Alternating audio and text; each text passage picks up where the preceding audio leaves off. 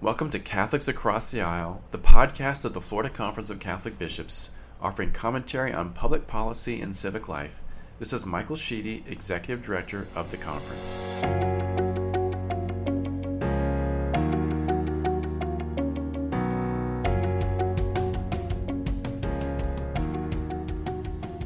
Um, we didn't know that in 2007 she had been arrested for in, uh, public intoxication.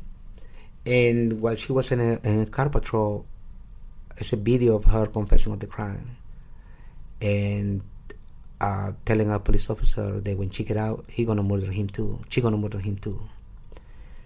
Really chilling thing to do, but it wasn't disclosed to us by the state attorney.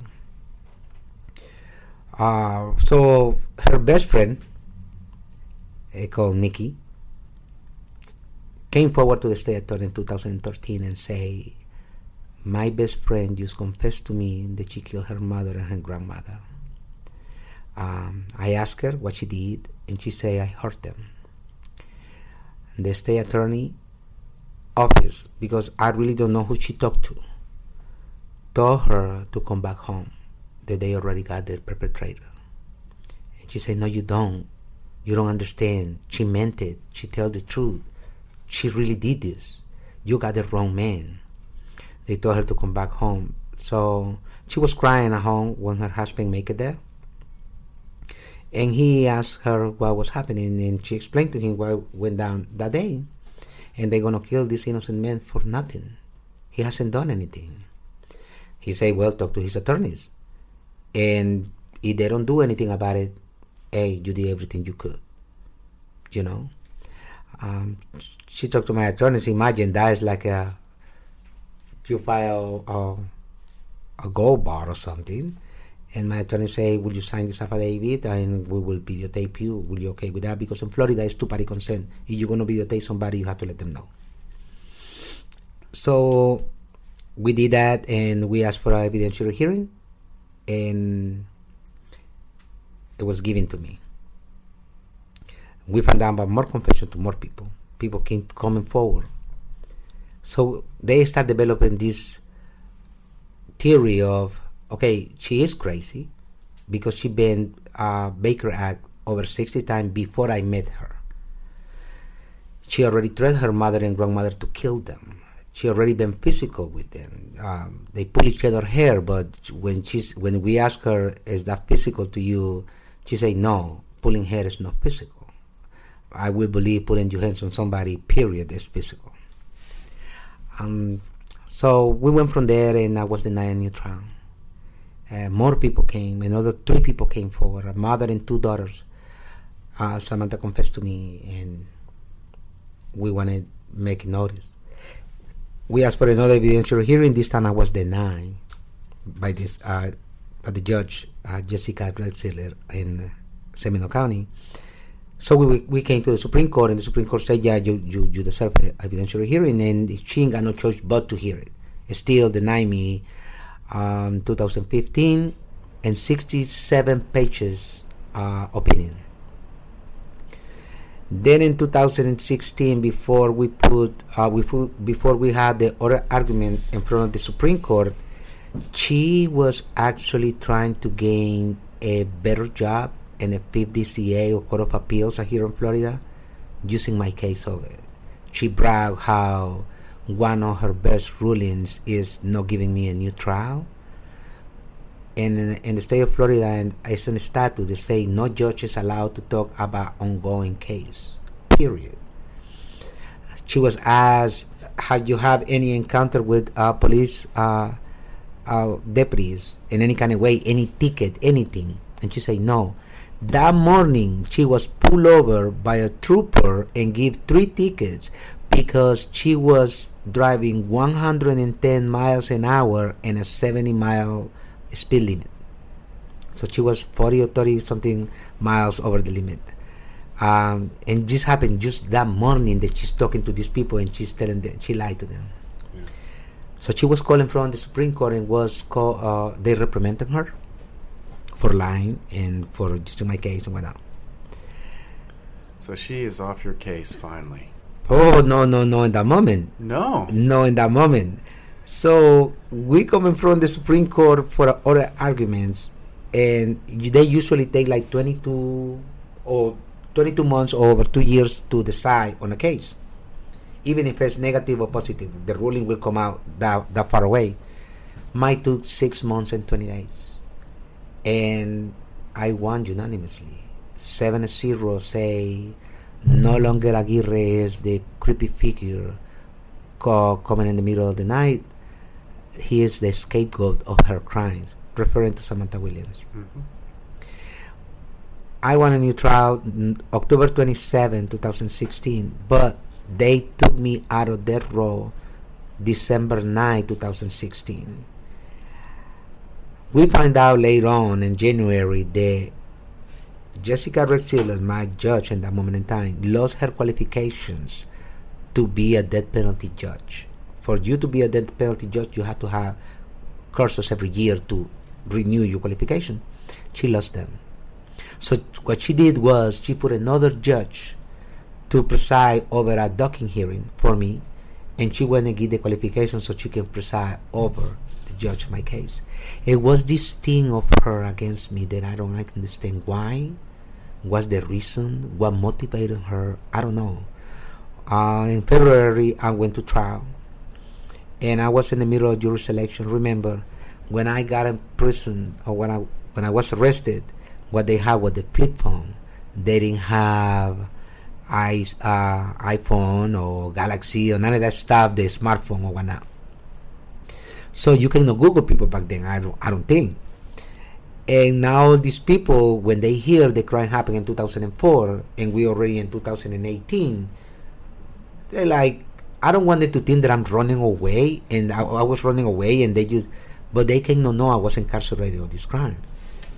So what they did was they went to their phone and they Google my name because it's a cheat. Give it to them. They Google my name and they read all about it.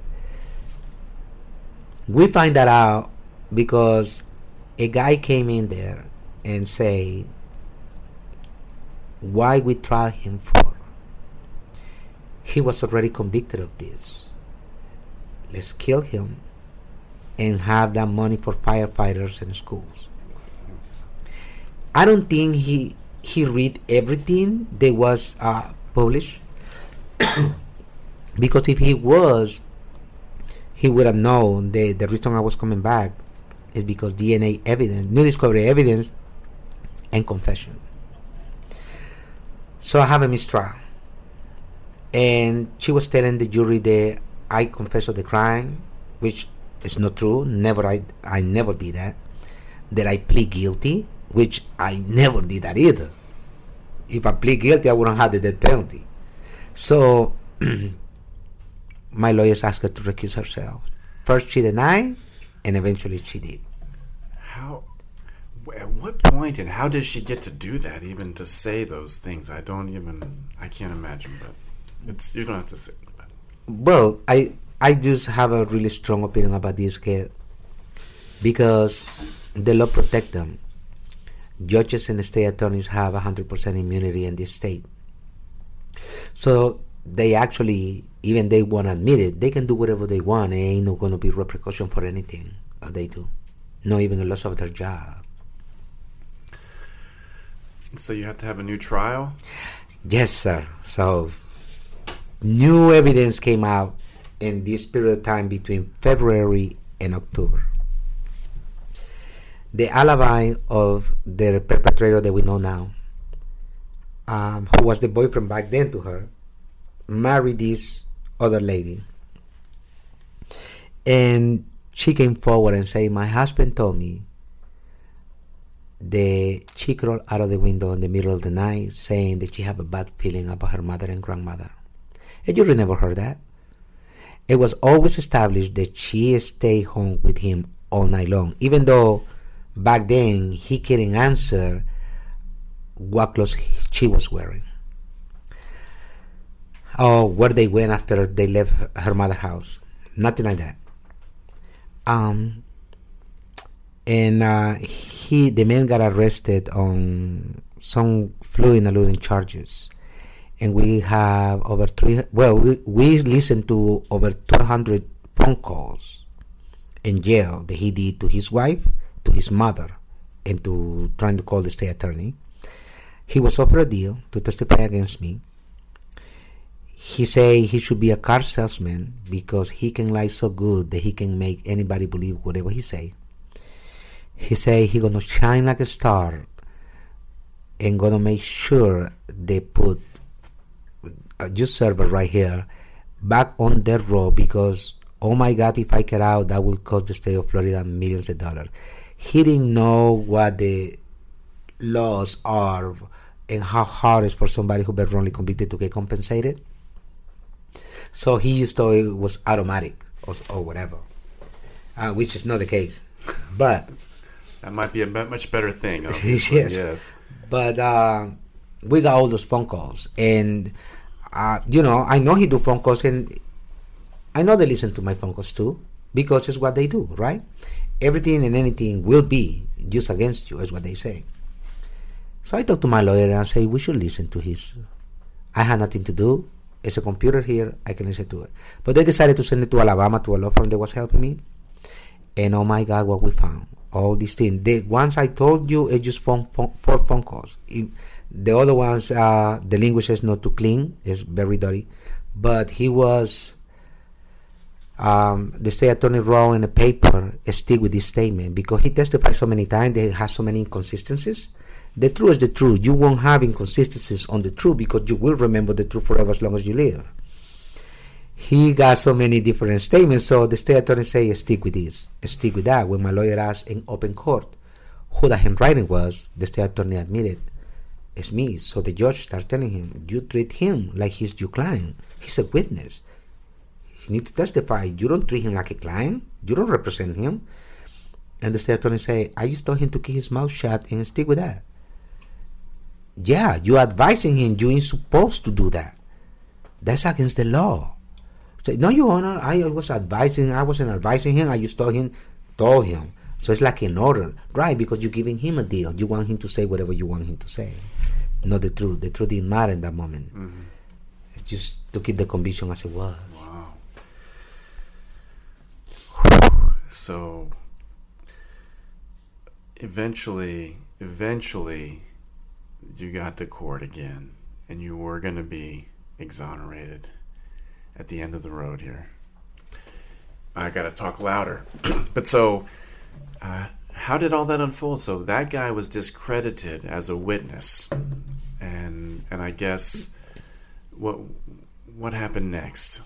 Well, we bring him to court and play all the phone calls that we thought matter. Uh, Mary Samuels Palmer um, ask him questions which he will deny, and she will play a phone call. So the state attorney, uh, it's, it's kind of funny and it's not, but the state attorney will object and say, "You bullying him is too much. Stop it." And the judge say, "Well, the problem here is every time she asks him a question, he denied, and she plays a phone calling is something very different to the truth of what he's saying there." Um, we have a deposition of Samantha Williams too. Oh, that's right. That is the daughter and granddaughter of the victims. the one we believe is the real perpetrator of this crime. I never see something like this in my life. She say once upon a time in the in the deposition, I might have done this, block it out, and don't remember. Few minutes later, she trying to play it out like, uh, no, I didn't do this. But my lawyer said, you just told me a minute ago that you might have done this. I got it in videotape. I got it the, the court record. I got it in transcript, and we have our own videotape videotaping you. My lawyer also has uh, her hand to be taken a photo of, and this was really crucial and important because apparently when she was young, she cut her finger with a knife, and her finger bent like this. It don't get up. So one of the victims, Cheryl Williams, have you know they don't go to the side for everybody almost. So these three fingers are with blood in her, like somebody grabbed her and have blood in her hands and um, pull it down. When they take the measurement from her fingertips to the nails, from each of the three fingers, the little one don't appear, and the three is a perfect match of her fingers. When my lawyer discovered that evidence, the first thing he he asked me was like, "Show me your hands. Show me your hands." And I'm like, "What? What did I do?" and Tell me that your fingers are okay. and he like they too rounded. So he he was trying to make sure it's a male or female finger. And he they he like no, yours too rounded. These are pointy. Who got pointy fingers? Females do. You know the way they use their fingernails or whatever. So when I he did a measurement, he was like, I know I was right. She did it. Um, November 5th, 2018, I come in court and the state attorney say, we are not going to persecute it. We are going to drop the charges. And I was So, static. so between that moment and then the Florida Supreme Court saying you need to look at this again, how long, how much time elapsed that they held you for trial again? It was uh, two years and eight days around there hmm that they hold me. And that affected your ability to apply for compensation later, correct? yeah, because uh, they have this kind of law where you're supposed to file a compensation relief in 90 days after your conviction and sentence been vacated. Uh, so I was supposed to, according to them, do it after Nov- October 27, 2016. From there, count 90 days. It will be January 15 around there. The problem with that is the statute also say that if you are a suspect of this crime or they trialing you for, you are not allowed to ask for compensation because you will be denied. So they trialing me for, they taking me to trial. How can I ask for compensation f- for a crime or, or yes for a crime that they gonna take me to trial to or for? It, it made no sense to me. I know I'm gonna be denied. That's why we didn't do it. Right. So we did it 60 something days after I was exonerated. And they told me I was out of time. hmm Well, what is what has life been like since then? So the world has changed, as you said. You went from flip phones to iPhones, and you know, cars that you can talk over the phone into the air with. Uh, That was crazy to me. I see a car parking itself. Like, what? You know, it's like, Yeah. you know, you hear these things, but see them is different. Mhm. You know, and you know, I the soon I get out, I, they they give me a, a FaceTime phone call with my lawyer's son. That he has sent me many pictures and letters to prison. And I'm looking at him, and he started smiling, and I'm like, "Hi!" I couldn't, I couldn't believe it, you know. But life has been hard, based upon I am not allowed to work because my immigration status. Um, therefore, I have no right of uh, driver's license, so I can drive. Uh, I don't have the right to a simple state ID, so I can identify myself. As at the beginning, I was going. Uh, when I was going out, I will go with a newspaper. They have uh, uh, Derro email being uh, exonerated. His name Clemente Aguirre. So my photo will be there, and I'm like if any police stop me by, I will say, "Look, I'm been exonerated, and you can search me or whatever." Eventually, I was able to go to the uh, consul of my country and have my passport and a, a matricula consular. They have my photo ID and my address and everything. But you know, like I say, it, they make it really hard because I don't have immigration court. I don't know when I'm going. Um, I don't know what they're going to do. I live in the limbo of am I going to allowed to stay in the country, or are you going to kick me out? I was denied compensation, and even beyond all of that, I'm so grateful and happy that I'm a free man and I am allowed to eat at least whatever I want, whenever I want, go to sleep whenever I want to. I don't need nobody to, or have nobody to tell me do this or do that. I'm a 29 year old man, stopped 15 years ago, I guess. But um, I, li- I see life and live life in a better way. I I believe that God got very um, important things for me to do. I have become this uh, advocate against the death penalty. Um, I believe it's wrong. It's 29 exonerations in this state. We lead the country, and if this don't bother you, there's been 29 wrongdoing to people, uh, and we don't know how many more in there. what else will bother you? I mean, life is precious, right? We fight for life. You trying to take somebody ultimate prize, ultimate gift, life, as he knew it, and you got it wrong that many times. Well, I would say one is a mistake. 29 to me is a blood loss. So this is why I come to Tallahassee to talk to senators. I want them to see the I don't I don't want I don't want to make some kind of preaching stuff to them, but I want them to see with open eyes and open mind that if we got it wrong so many times, maybe we're gonna keep on doing it. So maybe we we just stop this. People will have life to live, a study, and trying to come back if they got it wrong. Yeah. But it won't be that anguish in your mind and in your heart that they're gonna take your life someday for something you didn't do. Well, Clemente, thank you for persevering. Uh, your story is very inspiring, you know, and and I think you're right. You have a future. There is a purpose, and you are doing a wonderful job of just recounting the events, providing some really helpful analysis to the problems we're, we're facing, and offering a better alternative. Thank you for being a witness to innocence, to to the truth, and to the good. Thank, you, thank you. Clemente. Thank you.